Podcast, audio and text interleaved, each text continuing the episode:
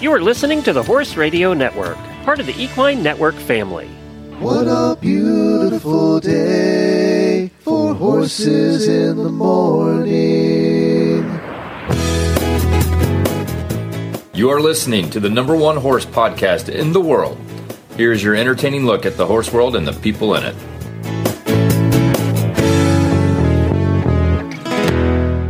I am Coach Jenn from Ocala, Florida. And I'm Karen Chaton from Gardnerville, Nevada. And you are listening to Horses in the Morning on the Horse Radio Network for September 12th, episode 3262. Good morning, Horse World.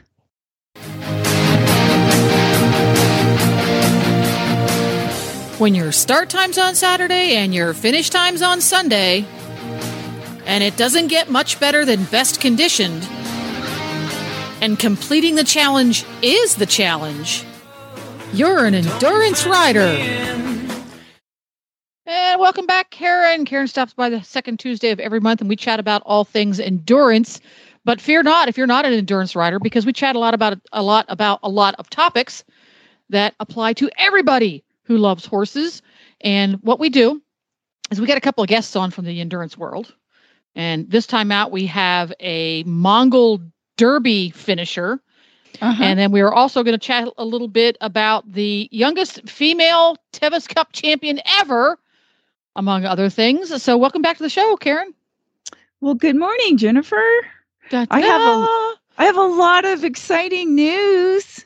Yeah, well, we always catch up on on your adventures from month to month at this point in the show, and invariably there's something crazy going on because endurance riders live crazy lives. So, what have you got for us? Well, uh, I decided I wanted to get a new horse. Wait, wait, wait, wait! Didn't you just get a new horse? Two years ago. Two years ago, I did. Yeah. So, yeah, starting over is hard. You know, it, it's, it's, it's rough.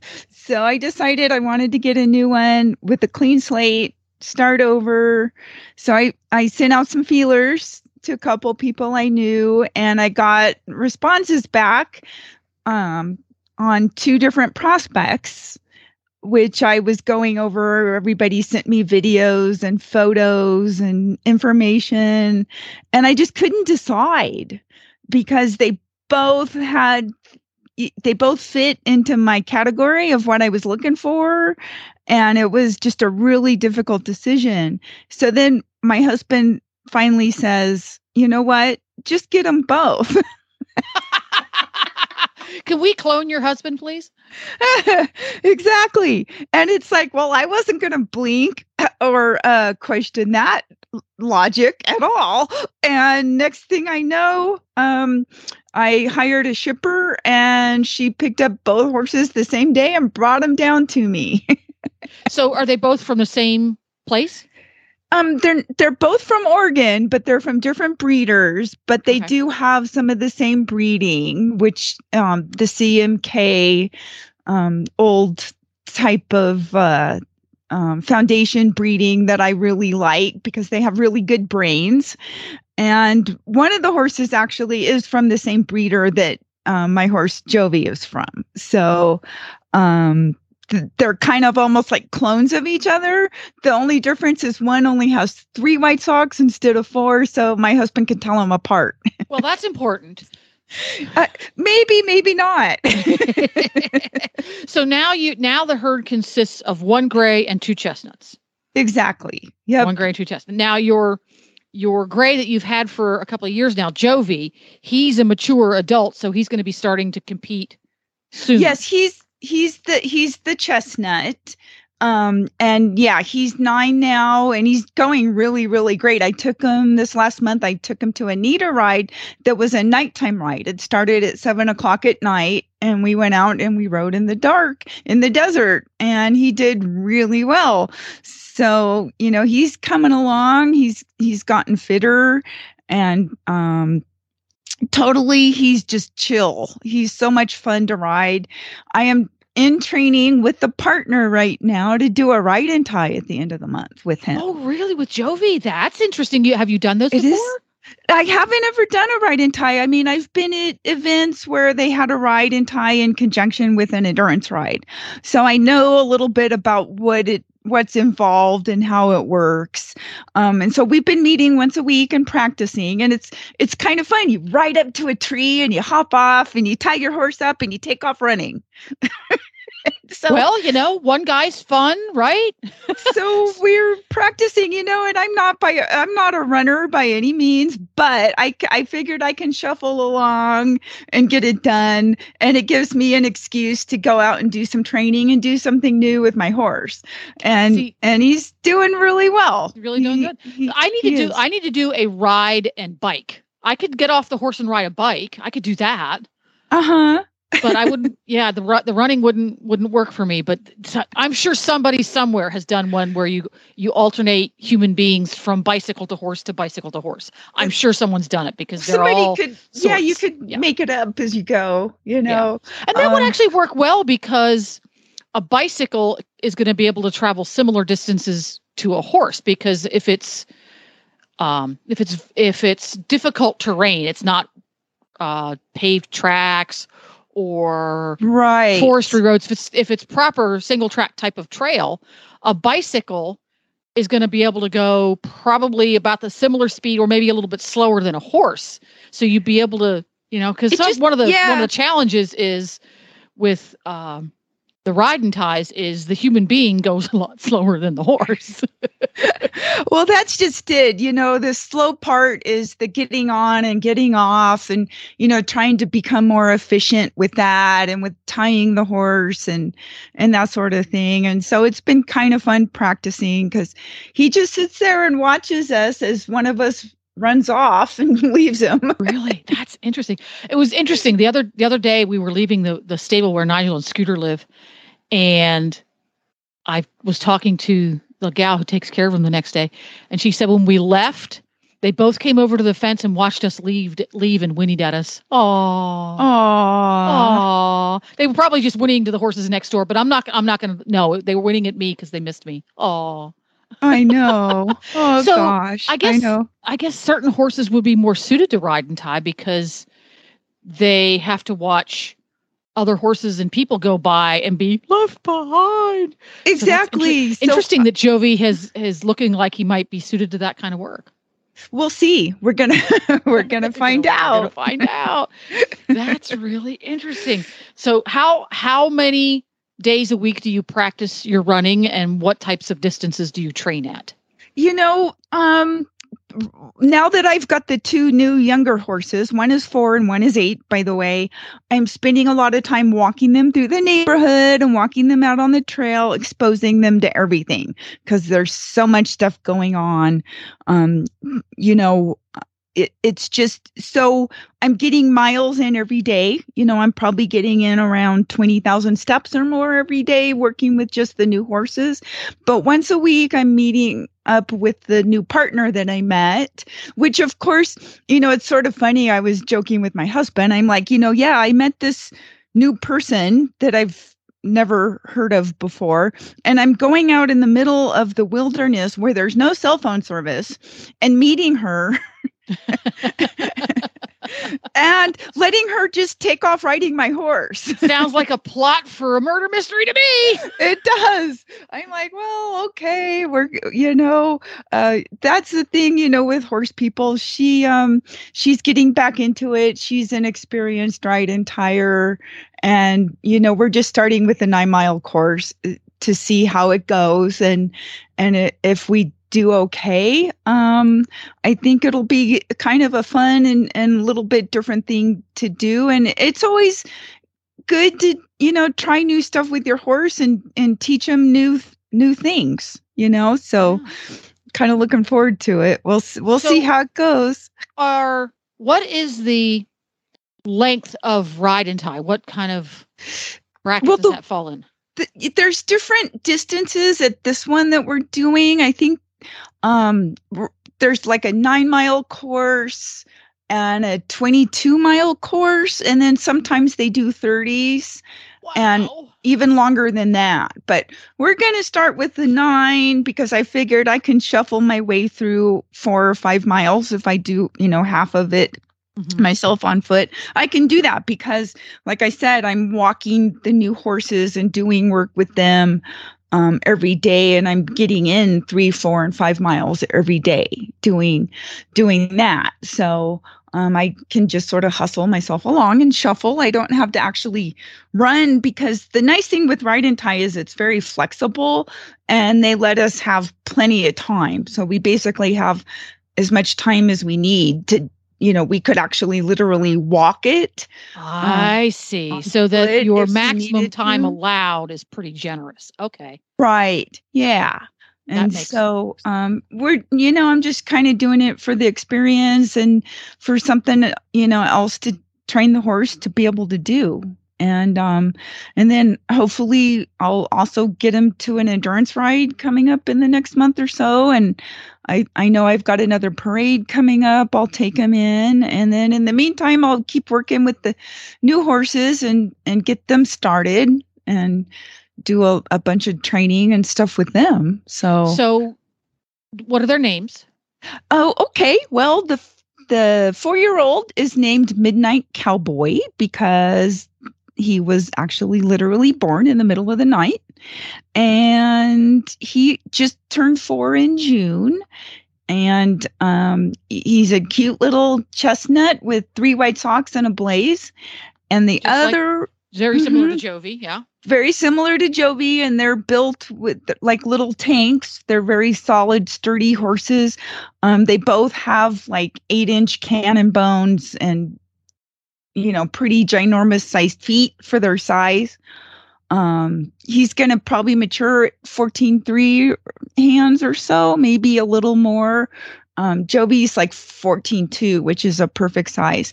Now the little gray, he's smaller. He's a little itty bitty thing, but he's also very sturdy and he's got nice sized feet. Um, and he's put together just beautifully. And he's only 13 two hands. Wow, And- that is little. He is a little teeny thing and he's then just you're a little teeny eight. too, so that works. Right, exactly. Because I wasn't really sure about, you know, my size and stuff. But, you know, he's put together so well. And I see a lot of people, you know, full size adults are riding smaller horses. Mhm. So I, I'm definitely under, you know, maybe 20% of his weight with tack Mhm. you know less than that actually so um i it shouldn't be you know asking too much out of him but if i decide that he feels too small for me eh, you know once i get him going he might make a really great horse for a junior rider Yeah. or another smaller person But guess what? Because he's so tiny, you get to new stuff for him.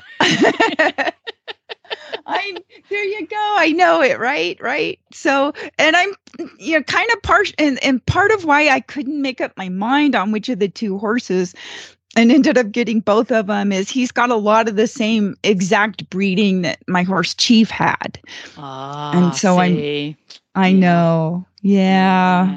Uh-huh. So there Uh-huh. you go. A lot of the same characteristics and personality, and There the coloring is the same. And uh, yeah, I'm a sucker. And you know, and like uh, I wasn't gonna blink twice when my husband says, "Well, just get them both." No, never, never, never look the, the gift horse in the mouth in that case, right?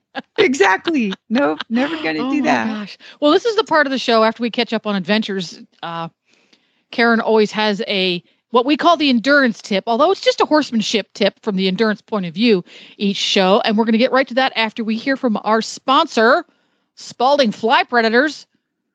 If you have one or two horses or you have 20, 30 or more, fly predators will make the difference between heavy infested fly problem or a no fly zone. Spalding Lab fly predators, catching these flies before they become an issue.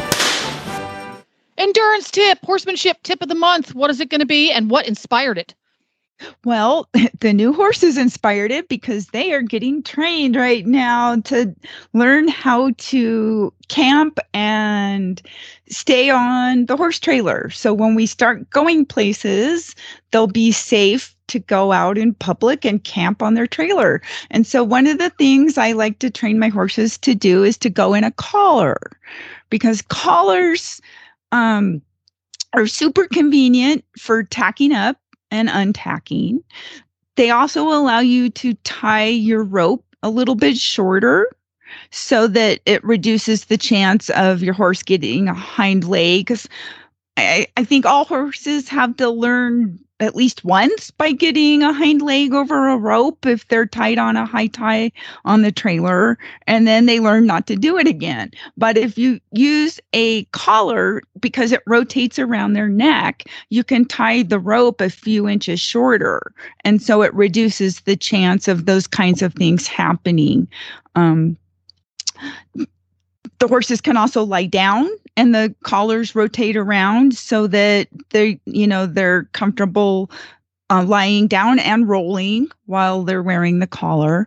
And it's also more convenient if you're just using the collar around the barn for moving your horses around or bringing them in and out like if they're wearing a fly mask. You can just throw a collar on them and lead them and stuff like that so i've been practicing those kinds of things with the horses. I started out just using a rope and putting the rope around their neck and leading them, and then progressed to using the collar and leading them. The one of the most important things to know if you're going to use a collar is that the horse needs to tie well. You you you know, you if your horse doesn't tie well or it pulls back, you need to go back and work on that kind of training first and get that all situated before you start trying to use a collar because you do not want a horse that's going to pull back in a collar um, and get into a rack or cause a problem or get loose or or whatever. So um, just start out slowly, get the horse familiar with it, used to leading. Um, I lunge mine with it. Of course, I'm still training the new ones how to lunge. And so we're just starting kind of with the basics. But I did spend the first couple of weeks making sure they tied well and that they did not pull back before I progressed to putting them in the collar. So you you you mentioned about getting them used to the collar. So we're going to go under the assumption during this conversation that the horse is halter broke. He leads exactly. just fine in a halter. So if he's used to leading in a halter and you want to teach him to lead in a neck strap, Uh-huh. talk a little bit about the step by step process to transition into leading from a neck strap. Let's drill down a little bit on ha- what that looks like the first time you try it, and maybe the couple weeks later how it looks after that. Exactly. So, you know, you can just start out simply with using your lead rope and putting the lead rope around the neck and holding it and practice leading them that way and letting them kind of get the idea because it is a little bit different. You know, you're no longer, you know, with a halter, you're able to direct their nose and their entire head a little bit differently. So it is something different for the horse to need to learn to give to the pressure with the rope around the neck and then eventually the collar. And you want to, when you do progress to putting a collar on them, you want to make sure it's snug enough so there's no way they can, you know, scratch an ear with a hind leg and get their foot through it. You know, you want it to be able to rotate around, but you know, not be too tight, but also not be too low loose that they can get uh, a foot caught in it or something Yeah. like that and then just keep practicing and doing it slowly you know start it you know gradually you know letting the horse get used to the whole idea of leading and stopping and turning you know while using the collar um I think what might be key here because Nigel is currently wearing a neck collar. He has a leather one because I'm paranoid and he wears it 24 7 when there's nobody around. And I want to make darn sure nothing can go wrong in that respect. If he got his foot in there, the thing's going to break. But um, he's always been handled in a traditional halter. Mhm. And if you have a horse that you actually have to use the halter and use pressure, significant pressure, to control your horse with his halter on, transitioning to a neck strap is going to be troublesome and difficult at best. right it, and your horse just might not be a candidate for it not Right, all of them are Yeah. And Not something I found with with Nigel because I don't I don't lead him around with it a lot, but I do lead him with it sometimes. Mostly it's there so that in an emergency he can be caught.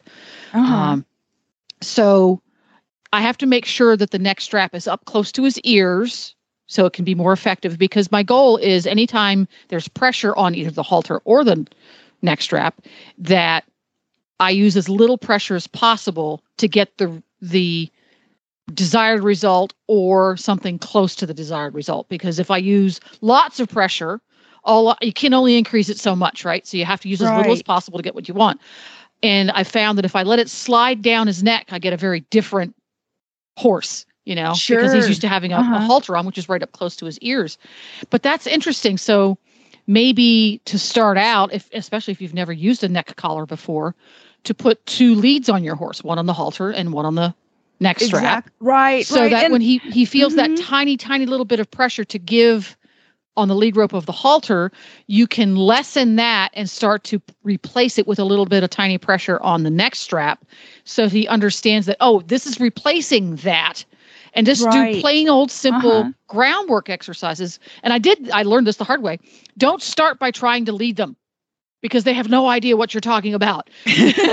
Start by doing groundwork exercising them having them get, give their haunches give to pressure in exactly right. start with that versus starting with Mhm. leading and i think you might be find a lot less frustration i'm going to raise my hand and say no, I, I figured that out the hard way so don't you know i'm just putting that out there so you don't have to do my mistake Exactly. So, like, uh, yeah, if your horse doesn't want to go forward because they don't understand yet, you know, pull pull them towards you around in a circle and to you know get the front feet moving and just gradually build on it.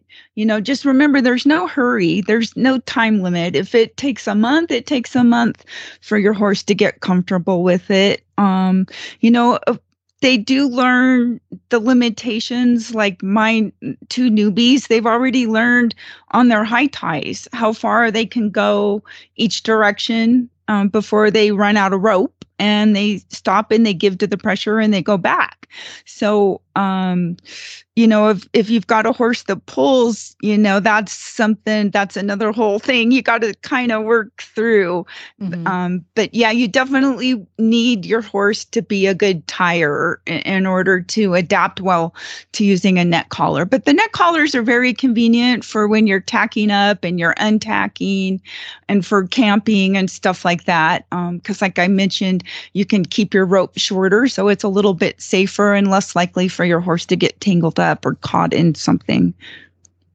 There you go. Have you guys ever used? Oh, I'm trying to remember what they were called. This is something I learned about in in Pony Club 100 million years ago. Uh, back in the day when tie stalls were common, the horse would be tied to its head. They called them head collars then.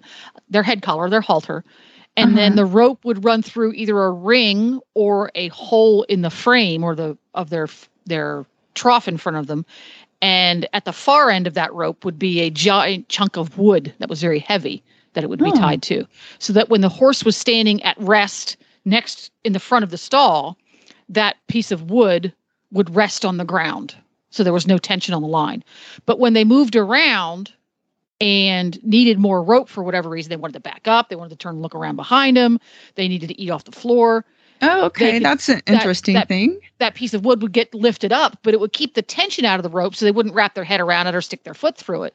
Mhm. And yeah, and I and I've had I've used that method a couple of times over the years and found it very useful. And we would put about a maybe a four inch chunk of two by or four by four on there. You just drill a hole through it and stuff the rope through and tie on it. right. And I wish I could remember the name of what they called it. It was in the old Pony Club manuals from about 1902, I think. And I was wondering, for newbies around here, explain what a high tie is. Okay, it's a foldable arm that when it's folded up, it's flat against your trailer, and then you can raise it up and turn it out so it sticks out. It's like maybe three feet long. I'm not sure exactly. Um, and then from there, the rope will connect at the top, which I connect mine with Velcro. And then midway down, I've got a quick release. Um, you always want to have at least one or two breakaway points on any kind of con- confinement system with your horse. So if they do get tangled up, you can quickly release them. Um, you know fast and easily and so then uh, the horse it gives them a little bit more area that they can move around in and they do learn really well how to move how to lie down how to roll and that sort of thing and reach all their food uh, a lot of the horses also learn um, they'll you know pee and poop to one side and then um, not all of them. Sometimes you know how they do. uh, they mess up things, but um, th- they do learn how to um, kind of camp and eh, you know and that's all part of an endurance horse's training. They need to be able to learn to tie safely whether directly to your trailer or through a tie or go in a portable pin which you know a lot of people still use portable pins and stuff. I prefer the high ties just because they're a little bit uh, faster and easier if you're just one person taking Less care of the horses yeah. by yourself less setup and less tear down and and that sort of thing. And the horses do just fine. Um, they do learn how to move around and, and that sort of thing. And the nice thing with the collars and the reason i started using the collars is when i was doing the long cross country rides where we were riding for two months all the way across the country um, and it was hot and humid, the halters or you know whatever you were using on your horses would end up just rubbing all their hair off Yeah. Because Yeah. they're wearing them 24 7 yeah. for weeks there at a time. So the collars are nice because they rotate around and then the horse gets a break from having to wear the collar all the time. You know, whether it's while you're riding them and they're wearing a bridle or they're confined overnight every night wearing a halter. There you go. Well, we're going to talk a little bit about, more about uh, collars when we chat with Kristen from Distance Depot. So we're going to give her a call. Okay, so today we're going to, we've just been talking about neck collars. And I understand you also have an, a new product available called a Bit Quiet. Tell us about that. Okay. Um, the bit quiets are fairly new. We had quite a few customers asking us for something that would stop the oscillation from the snap that goes directly onto the, um, uh, you know, that transfer metal to metal rubbing causes the tuning fork effect, um, which are like small vibrations that Mhm. that are then entered through the bones of the lower jaw, causing irritation and discomfort. So this product is made out of the matte finished beta. It has a small buckle. It's about three inches long, and on the end of it, because your listeners can't see this, it has a little D ring that you can snap your rein snap onto. So that prevents that rein from sliding up and down on the bit directly. So Uh-huh. it's a pretty nifty product. It has five star reviews. We've even had people call us up and say, I can't believe it. I rode 50 miles and my horse didn't touch her head once. Everybody should have this. Good. and I- I yeah. remember, I remember years ago, our, our instructors would make us take the rein snaps off when we would have a lesson, um, just for that reason. But I know we like the snap for um, endurance riding, so we can quickly, you know, take our rein off and tail or whatever, trot our horse out or whatever we need to do. Right, So this- right. Yeah. So this helps stop that um, vibration. Okay, so uh, let's also talk about your neck collars. All right. Um, we do have a couple of kinds. Um, I know, Karen, you use the neck, neck collar with your high tie, and you like a floating ring on there, which we Uh-huh. can add. In fact, we've had so many people ask us for that. It's something we really need to put on there. We have so many options, it, it gets a little confusing. But we do have the neck collars. We have the regular beta biothane um, with two O-rings so that, you know, when you're hooking your horse up, it, it will slide around and allow him to eat and lay down and so on. Um, we also have it with one ring. We offer it in the reflect colors too. So if you're not familiar with the reflect colors, it's a you know shiny biothane color, and then it has a strip of the reflect down the center, and we reinforce the holes on that material because it's a little thinner. It's pretty lightweight, um, but we reinforce the holes with a piece of beta so the holes are good and strong. um, to hold in your situation um, where you're tying with it. And um, they're just super easy, light. Some people even ride with them. Um, Mm-hmm. Great way to catch your horse if you have have one that's hard to catch too. we have used it for that uh, as well. Um, so yeah, they're multi-use and and lots of dif- different options there. Right. And lots of colors. You can Yes, get them in any of the colors. Yep, absolutely. The reflect colors come in, you know, I don't know, seven to 10 different colors. We also have a pretty cool neck collar that is a safety collar. It's a glow collar, so it doesn't have a ring, but in situations of like, um, you know, tornadoes or storms, or if you're trying to see your horse at a ride and he's in the pen, um, it just velcros on and it's covered. It's a nylon, it's a thick nylon collar that just velcros on has a little area where you can write his name on it or phone number. And um, it has the glow flex overlay that illuminates at night. So if you shine a light on it, you can see him. That reflect biothane does the same thing. So it's pretty. Now, I want to mention. I want to comment on this, and this is very interesting for someone who isn't necessarily interested in using a a neck collar for the to. Use instead of a halter, but Right. lots and lots of people want to have a an effective, efficient way to put a label on their horse, so to speak. Yeah. Yep. Um, and this would be perfect for that. Yeah. GoFlex safety halter. Uh, 30 bucks comes in uh, average horse or, or small horse. Yep, Although I, yep, if they give you a call, I'm sure they can get one made in the size they need. Yep. Yeah. We can make it in any any size. Absolutely. So Yeah. it, it doesn't illuminate at night. It glows at night. Is that right? It glows. Yes. glows, Yep. okay. For, it does. And it's funny. It, it, it's activated by heat and light. Really? So it will stay, yeah, it will stay glowing. When we shut the lights out, of course, we've had the lights on all day, but we shut the lights out in the store to go home and we could see the whole glow Oh my gosh, that's creepy. there in the. It's too creepy. Too creepy. Yeah. So, but yeah, it's a great product for sure. Okay, Kristen, give us your website address and your phone number. Okay. We are www.thedistancedepot.com and our phone number is toll free 866 863 2349. Terrific. Thanks. Thanks, Kristen. Thank bye bye. Bye bye. And our first guest this morning is Reid Albano, who just recently did the Mongol Derby. And we're excited to talk to him about that and learn a little bit about Reid's history and his experience uh, learning about the sport of endurance riding.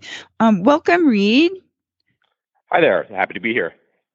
Well, great. So tell us, give us, first of all, uh, tell us about the Mongol Derby and for the listeners that might not know what it is. Um, of course, we've talked about it quite a bit over the years, but uh, what is the Mongol Derby? Uh, the Mongol Derby is a hell of an adventure. It is a, well, on paper, it's a thousand kilometer horse race in Mongolia uh, during which you ride 30 ish, 29 or 30 Mongolian horses, uh, basically going from point to point nonstop uh, for up to 10 days, or at least you have 10 days to finish it. Uh, it's put on by a British company called the Equestrianists, and uh, they do another race called the Gaucho Derby, but uh, in Patagonia.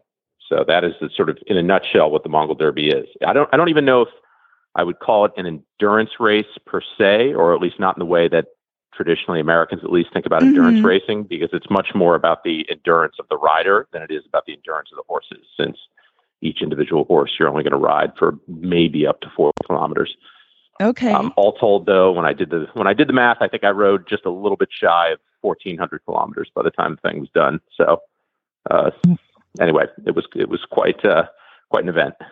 Wow. And so, how did you get involved with even learning about this event and then making it a goal to go and achieve? Uh, to be honest with you, I, I cannot remember when I heard about it. It was it was definitely more than 10 years ago. I mean, I think I think the first running of it was maybe 2008 or 2009, and I definitely heard about it within a couple years of the of the first running. It might even Uh-huh. have been the first the first one I heard about it. And I'd always thought, oh man, this looks like a really cool event.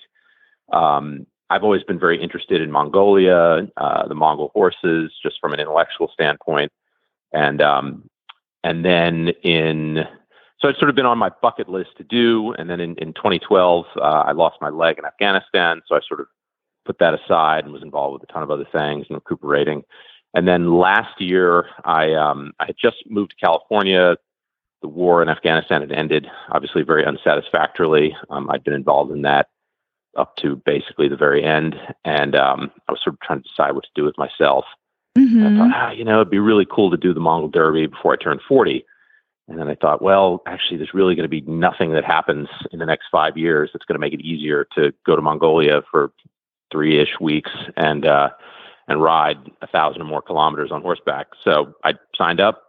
To my surprise, uh, I was after a couple interviews and some sending of some video of myself riding. Uh, I was selected as part of the, uh, the 2023 field, and uh, the rest is history, as they say. Uh huh. Wow. And I understand you're the first person that's an amputee that was able to do yeah, the I'm a first first amputee. I think probably first seriously disabled rider. Period. Um, but definitely the only amputee who's ever done it. Wow. So uh, well, that, that thank you. Cool. Thank you for your service. Um, oh, thank you. Yeah, much appreciated for what you've done uh, serving. Um, so, can you give us a little? Do you mind giving us a little bit of rundown on your history, on your military history? Sure. Yeah, I um. So I commissioned as an Army infantry officer out of University of California at Berkeley ROTC, which is a pretty unusual path into the military, I can tell you. Um, and so that was back in 2009 10 timeframe. I did sort of the usual track for a young infantry officer at wartime. Uh, I went to infantry school, ranger school, airborne, various other military trainings, um, and then went off to the 82nd Airborne Division, uh, where I deployed as a rifle platoon leader to southern Afghanistan.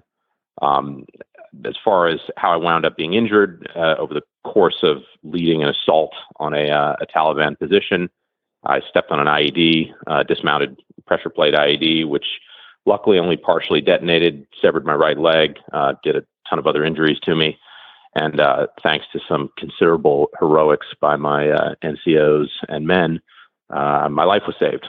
So Mhm. uh, anyway, pretty rough day for me, but you know that was was what it was. And uh, obviously, summer of 2012 was sort of the height of the uh, sort of the surge at the very end of Afghanistan uh, at that period. And so Walter Reed was just, I mean, it was like 40 polytrauma cases a week coming in there that summer. Most of them much more badly injured than I was. I mean, I, I always emphasize as a a below-knee amputee, that's like a paper cut in terms of uh, the injuries that were coming out of Afghanistan at that Oh, wow. period of the war. So Mhm. while while there, I started riding again quite seriously. Um, honestly, just as much as an excuse to get out of the hospital as much as possible as anything else. Um, so that I mean, actually, as perverse as it sounds, I look back on that little period of my life very fondly. I mean, I was uh, I was collecting a, a, a first lieutenant and then a captain's salary, living in D.C., where my then girlfriend, now wife, was residing, uh, and my only job was basically to get better. And Okay. uh, Mhm. that involved, in my case, a lot of physical therapy, a lot of working out, and a lot of riding horses. Now, had you um, ridden horses previously? I had, yeah. My my mother and my grandmother taught me how to ride. I mean, probably when I was about five or six, and I had I had ridden all through my childhood into my teenage years. Uh, I had very stupidly stopped riding when I was a teenager because being typical teenage boy, I didn't want to do anything my mom wanted me to do. Uh, so I gave it up. I gave it up for a couple years, but I kind of kept at it very casually uh, when I was in college, and then um, you know when I was in the military, I didn't really have uh, a huge amount of time. Uh, just this, especially the first couple Okay. years of my career. So, what did you do to get yourself ready and to to learn everything you needed to learn in order to be prepared to go do the Mongol Derby? Uh, I did a lot of fox hunting with the Santa Fe hunt out here in um, in California, which actually was great practice for the Derby because West Coast hunting was very different from anything I'd experienced in the East, and it was it's a it's a lot of galloping at extremely high speed over very bad ground. Okay. And uh, and just doing your best to uh, make good calls and, and let the horse do what it knows how to do.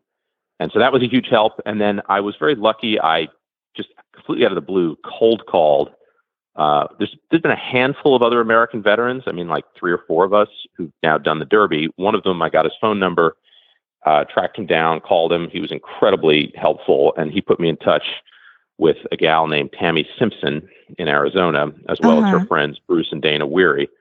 And so I did a lot of training with them, um, particularly with Tammy.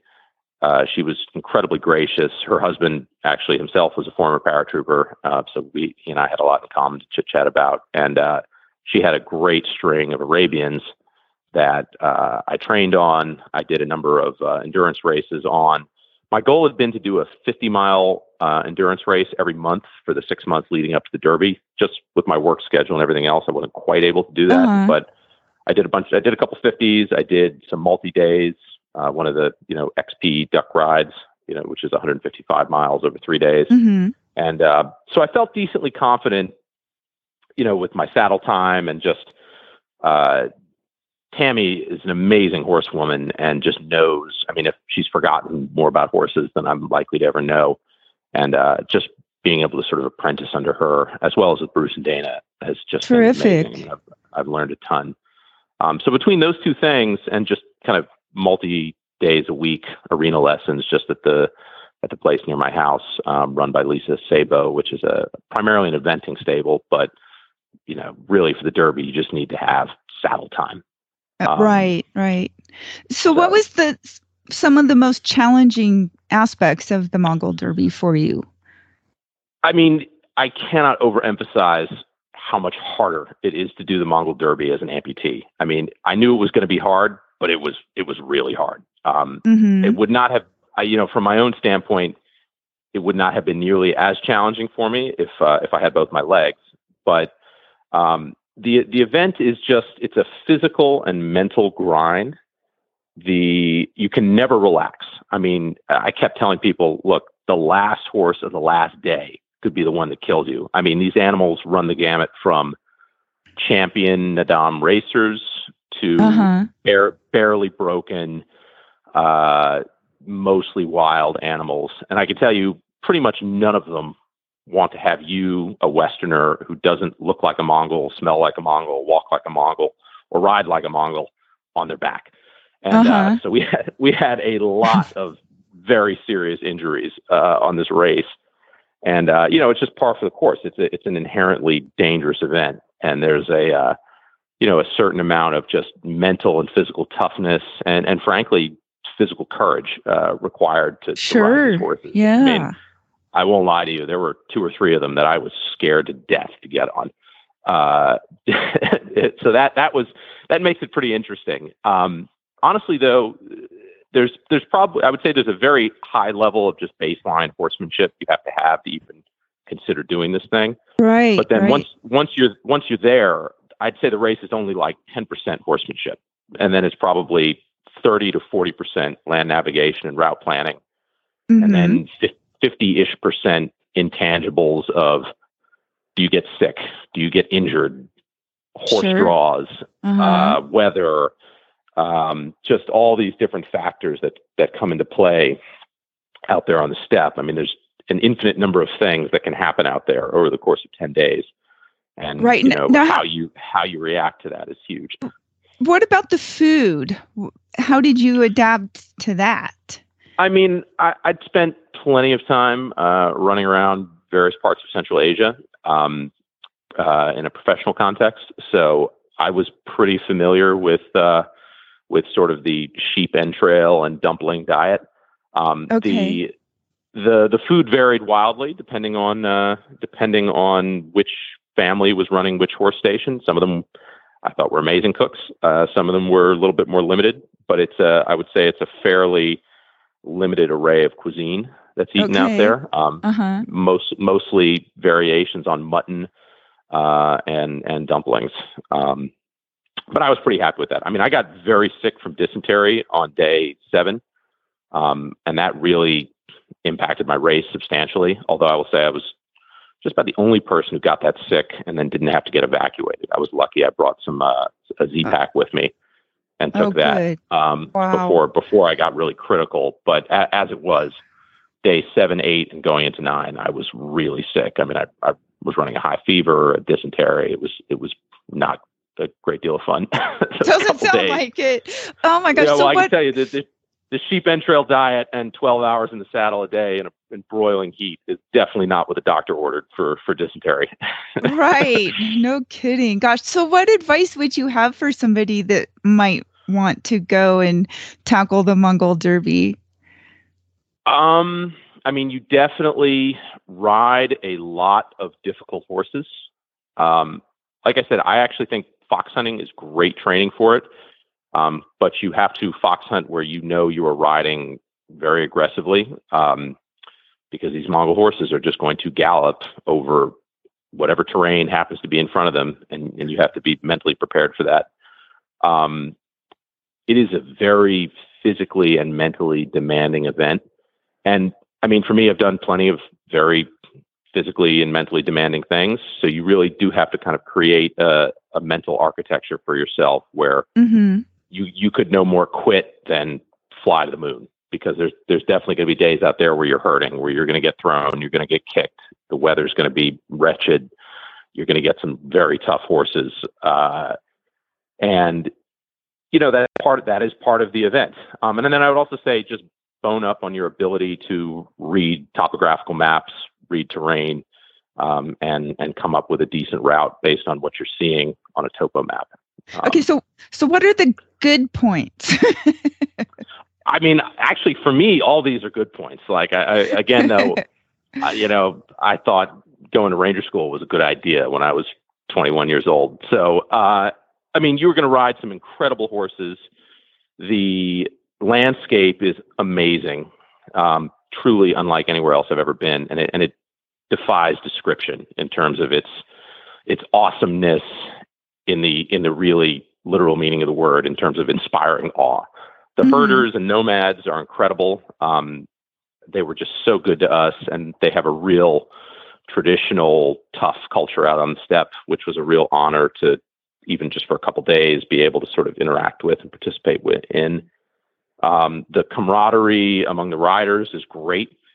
Um, I've already been playing polo and hanging out with uh, with one of the uh, the women who's who's local to me here in Southern California. Um, it's just an amazing event. I mean, it, an incredibly hmm positive, life changing experience for me, and I, and I say that as somebody who's done plenty of very tough, life changing things. Um, I honestly, I'd love to go do it again. And I can't believe I'm saying that only a month after doing it because I, I was I was hurting by, by the end. Of it. Yeah. I bet. Now, have you gotten like interested in the sport of endurance? Do you think that's something you might also continue to do?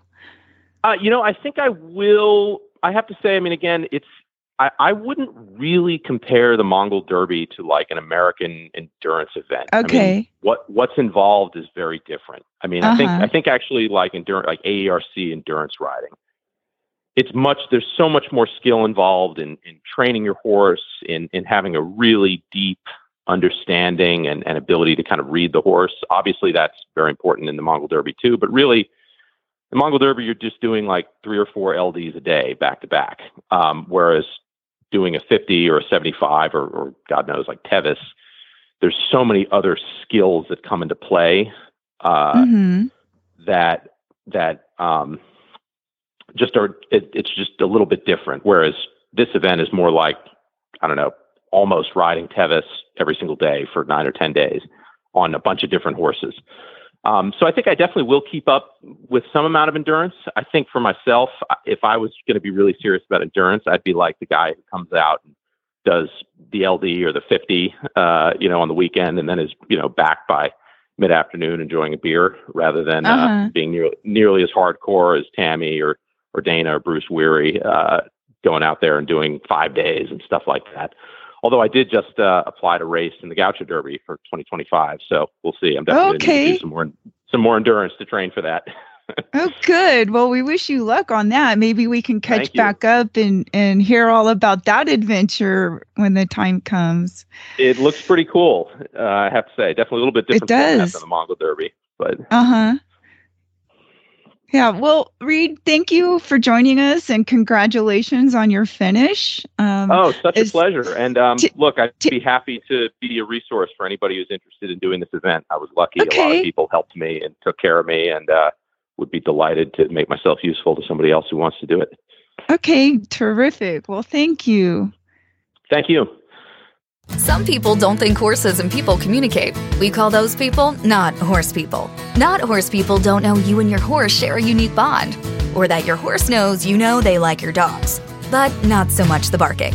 At Sentinel Horse Nutrition, we don't knock not horse people. We're too busy focusing on horse people's horses. With extruded nugget feeds for exceptional nutrition and formulas for every need, our wide choice of feeds makes it easy to find the fit for your horse's health. Find theirs at feedsentinel.com.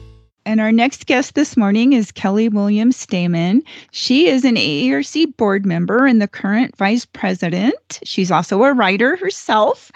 And she's joining us today. We're going to talk a little bit about the benefits of AERC membership and some of the um, benefits of uh, an education that's available to the members. So, welcome, Kelly. How are you doing this morning?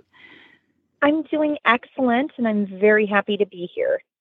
Good. I know we've been tossing around some ideas on, you know, ways we can draw more people into the sport and get them addicted and and wanting to ride long distance.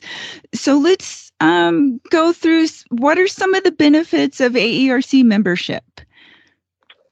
Well, to start with, we do have a an extensive record keeping um, program, which tracks, of course, all of our mileage.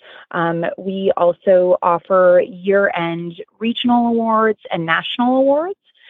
So I think that one of the biggest benefits of AERC is being able to have those um, items available to us.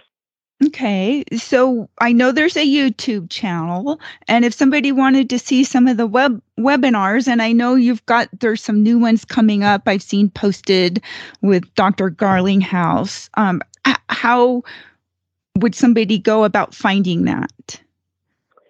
So right now I would say the best thing to do is if you actually go onto our website, we have an educational um, section on the website. Okay. Once you become a member, you will be able to access those uh, those webinars. I know she covers quite a wide range of topics there. And, you know, I think um, the sport of endurance has really advanced horse welfare and you know, we've learned so much over the last few decades on how to manage and take care of our horses that I think, uh, you know, a lot of the rest of the horse world has benefited from what we've learned, you know, taking care of our horses on these long distance events. I agree. I mean, there is no other equestrian sport that has the rider working so closely with veterinarians that have veterinarians um, checking the horses so often. Um, mm-hmm. I mean, gosh, on on a standard 100 mile ride, you might see a vet five times that day, um, mm-hmm. and that I think that that's pretty unheard unheard of for many equestrian sports. Exactly, exactly. And so, one of the topics that the people have been discussing is whether or not AERC wants to go into the direction of sanctioning a standalone shorter distance rides that are under 50 miles long. So, let's go over a little bit uh, of the pros and cons with that topic without getting too into the politics. Definitely. Well, you know, I think that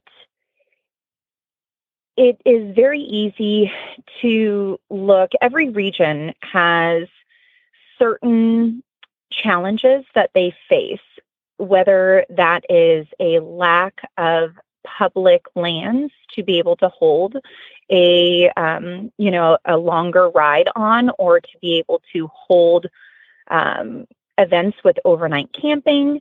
Um, some regions uh, have an issue with diff- weather during different times of the year. So they might have periods of extreme rain, which would cause the trails to not be rideable, or they m- might have periods of extreme heat and humidity, which would, you know, create an issue where the heat index is so high that we cannot safely compete um, at the level that we're asking our horses to compete at. Um, Mhm. Some areas during the summer, you know, the Southwest region, there are certain areas that, due to the extreme heat, it wouldn't be safe for horses. So I think that every region is going to have challenges. Um, and the, the difficult thing about, you know, some of the, the rules and the guidelines is that not every region has those same challenges. So, how do we develop um, a way forward uh, for our sport where we can attract new members um, and get them excited about the sport? Because I think that that's that's one of the biggest things that I see. Because I am always on the on the social media sites and reading the feedback that we're getting not only from our our current members but prospective members and Mhm. trying to understand what is it that's holding people back um, what is it that is keeping people from being able to jump in um, you know with both both feet um, what is it that they are facing which is keeping them from maybe being able to move up in distance or um, compete more regularly. Um, a lot of the feedback that we're getting is either there's not rides that are close enough to me, um, or maybe our local trail systems can't support doing a longer distance ride without, you know, maybe doing the same trail four times. Um, Uh-huh. we don't have any local uh, trailheads that would allow us to camp overnight. Um, you know, and some of the some of the areas are facing issues with, you know, maybe in the past they allowed an event to happen and the ride management for that event did not proper or follow all proper guidelines to make sure that um, you know insurance was properly covered or that damage to the trail system was minimal or maybe they didn't have good interactions with other trail users and so Mhm. now we are ride managers or prospective ride managers when they're trying to um, you know start new rides in these areas they're facing a lot of challenges and the thought process behind allowing the standalone LDs is that maybe if we could show them like, hey, we're only going to use this space for, you know, X number of hours on this day, maybe we can get our foot in the door and we can show those uh, land managers that you know, we will be good stewards of the trail system and we will clean up after ourselves and we will make sure that we're having positive interactions with those other trail users. Mhm. Um, and the thought is, is that if we could do that and if we could get more people who are local to those areas, because it's, it's really hard to say, hey, I know nothing about the sport. I've never done it before and I'm going to go drive four hours to go do, you know, a limited distance ride at this place where I know nobody and I have no idea what the trail system is like. Um, and then I'm going to drive four hours home. And that is a challenge. And it, it's, uh, not a normal challenge for me being in the West region with so many rides within a couple hours drive for me.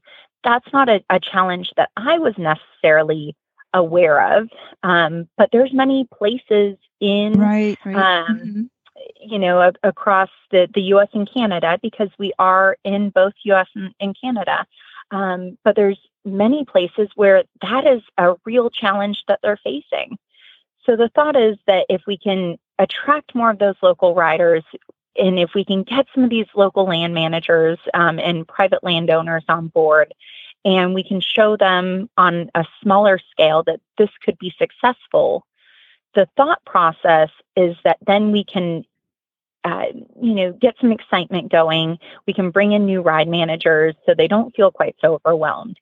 And then we can hopefully begin to grow the sport in those areas where it has dropped off. Right, right. You know, and there's so many outside forces now that are contributing, you know, the economy.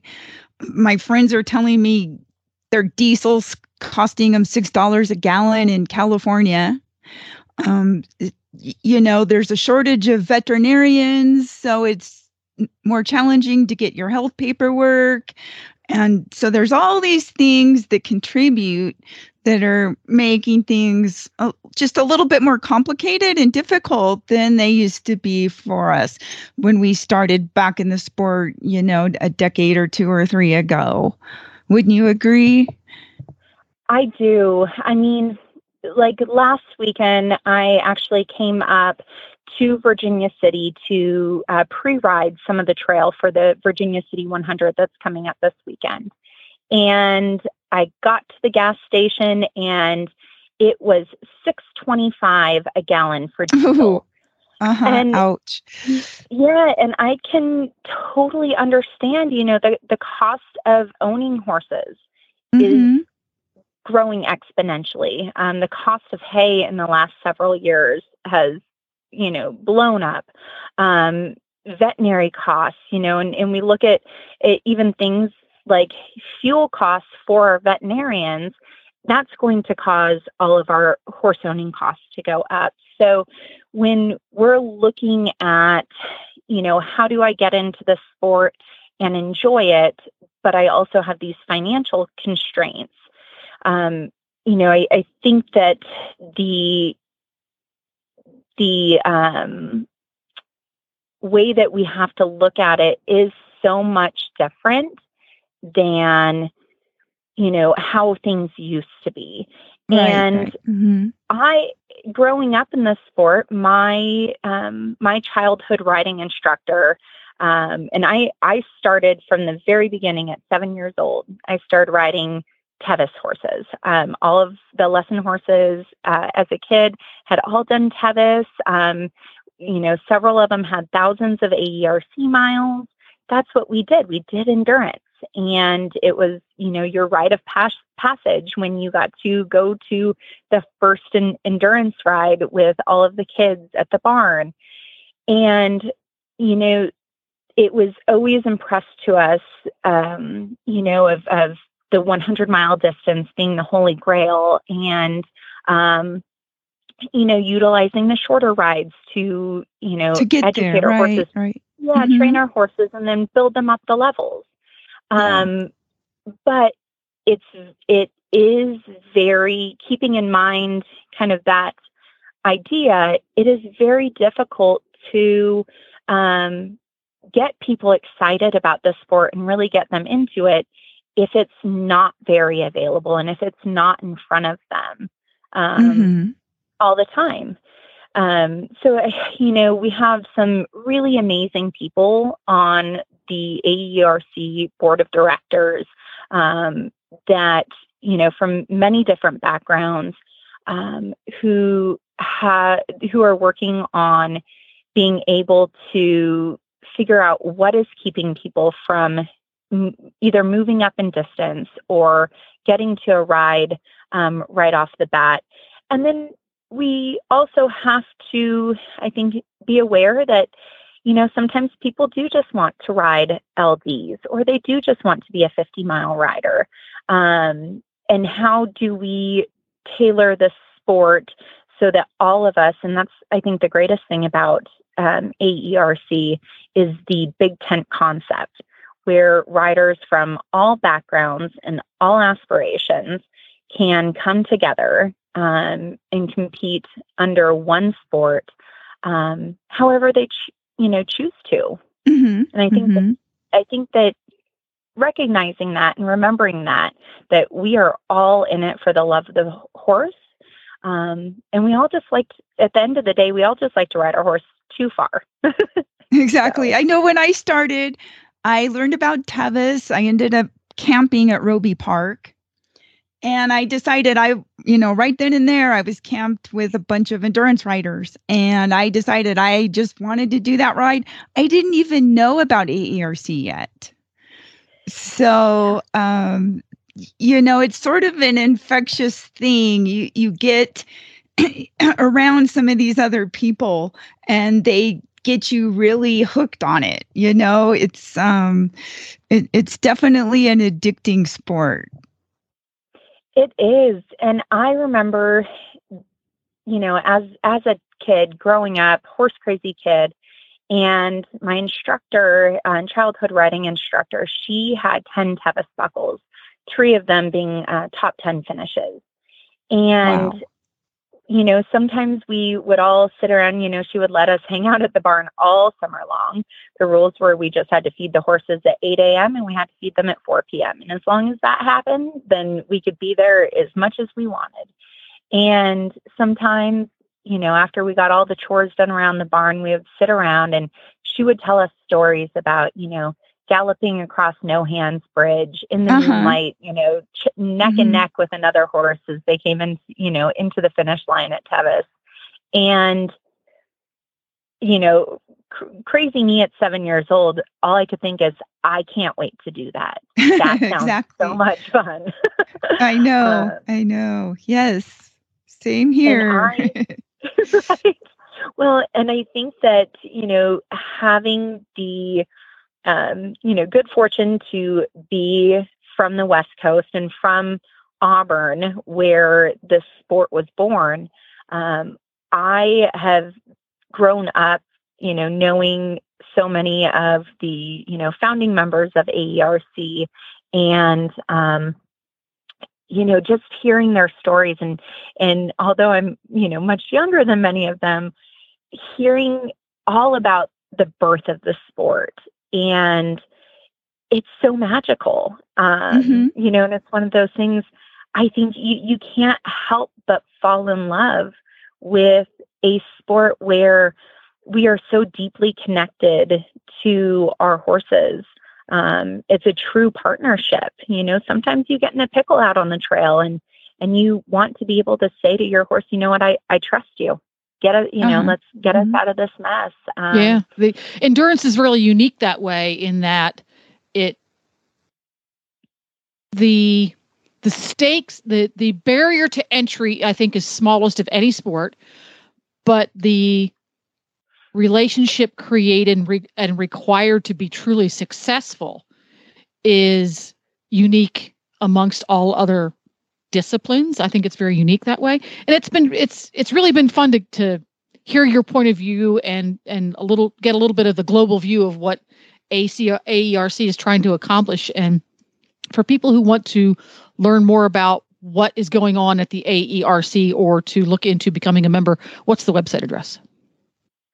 So it is actually aerc.org. There we go. Well, thanks a lot for coming by. It's been interesting. Yeah, thanks, Kelly, and good luck at Virginia City to you and all the juniors riding. Oh my gosh, I am so excited. I think we have about nine or 10 um, juniors who are um, going to Virginia City this year from the stable where my horses are boarded. That's um, so awesome. Yeah, several of them actually, I, I think three of them actually completed Tevis this year. So it's going to be a really fun day. Our next guest this morning is Sanoma Blakely. Sanoma has she is the youngest woman to ever win the Tevis Cup, and she just recently published a book called Chasing Dreams The True Story of the Youngest Female Tevis Cup Champion. Good morning, Sanoma. Thank you for joining us. Good morning. Thank you so much for having me. So um, let me just say congratulations on um, your Tevis Cup win. And I know your entire family has a history with the Tevis Cup. Um, so kind of give us a rundown on on that. What are your family's accomplishments? Um, so my parents they did their first Tevis Cup in 2007, And so I was six at that time. And then when my brother, he's two years older than me, when he was 12, he did his first Tevis Cup. And at 15, he became the youngest person to win the Haggin Cup. And so that was kind of a cool story because he was 15 and his horse was actually older than him at 17. And so that was in 2014 when he won the Haggin Cup. And Mhm. then over the years, my family and I have just always loved competing at Tevis. There's something so special about that race. And so then in 2019, um, I won it on my dad's horse Goober, and I was the youngest woman to win it. And then 2022, so last year, my mom won it. So that was pretty cool. It is. I know. And we have had your mother and your brother on as guests. So now it's your turn. yeah, I'm so honored. So uh, tell us about your book. So it came out last July. Well, I guess like a month and a half ago, end of July, and it's been it's been a process to write it. it took me about three years to to write it and get it ready and finally get it published. So that's pretty exciting to have my my first published book. And so it kind of just covers the story of me, you know, wanting to compete at Tevis and dreaming, having these big dreams of someday riding Tevis, someday racing at Tevis, being competitive. And then the horse that I won on, Goober, he's got quite a story. He's got a lot of background history into him. Just, he was. So, yeah. Yeah. Tell us how did he get his name Goober? Um, so you know, it's kind of embarrassing because we've tried to rename him so often, but he just lives up to his name so much that you know, whatever we named him, it always just turned into Goober, get out of there. You know, Goober, stop doing that. And so he's he's a character and he loves to he's he's really smart. And so whatever we're doing, you know, you always have to think ahead of him because he's he uses his brain and he's a thinker. So he'll be opening gates, and if you don't latch them perfectly tight, he'll figure out a way to unlatch them. And those. yeah, so he's a character. okay. And I understand you got him off of Craigslist for free. We did. So when he was like coming to, he had OCD in his back stifles. Well, I guess stifles are in the back, but um, yeah, he had OCD in his stifles, and and then the, his owner was moving across the country, and the vet's prognosis was not very positive for him, and so she didn't really want to invest in hauling him across the country, and so she gave him away, and so And you got picked him. up, and yeah, Okay. we're like you know what, the rest We'll is give him a chance. history. Well, how old were you when you won the Tevis? I was 18. Okay. Wow. That must have been uh, pretty exciting. Tell us about that finish because I remember that finish with you and uh, Jeremy. Yeah, it was it was insane. Um, you know, I think I was definitely the underdog at 18, and I'd never even top 10 Tevis before then. So racing against Jeremy, who had won it three times, you know, everybody knows Jeremy Reynolds, and so it was an exciting finish. So the last, oh, after Francisco's, we were riding together, so 15 miles from the finish, and then leaving Quarry, I'd left ahead, and within a couple miles he caught me. So then those last four miles we were leapfrogging back and forth. And then coming up to the fairgrounds, up to the finish, I was ahead. And it was basically like, come on, Goober, we got this. And we were just sprinting in for the finish. So it was, I, I don't know. I think it was one of the closest like racing finishes in history, but that's unconfirmed. So Uh huh. Right. Right. Yeah. I've seen the pictures too of of you two racing in, and I bet you know that was just. I'm sure so exhilarating for you and your whole family. I mean, wow. Yeah, it was a super exciting race, and I was just so proud of Goober because you could just feel him. You know, he was just giving me everything, so that was really cool. Uh huh. So, if somebody was interested in getting your book, where's the best place for them to go to find it? Um, Barnes and Nobles carries it. Amazon has it as well. Or if somebody wants a signed copy, they're welcome to reach out to me, and I'd be happy to mail out signed copies.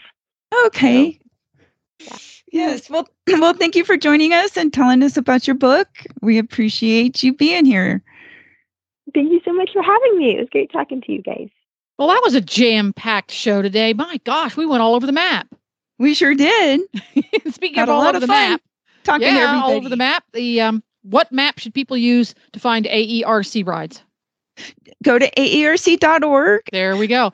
And if you have questions for Karen about um, how to become an endurance rider, training an endurance horse, how the sport works, we would love to hear your questions. So send them to Jennifer at horseradionetwork.com and we'll pose them to Karen on the show and find out what you specifically want to know.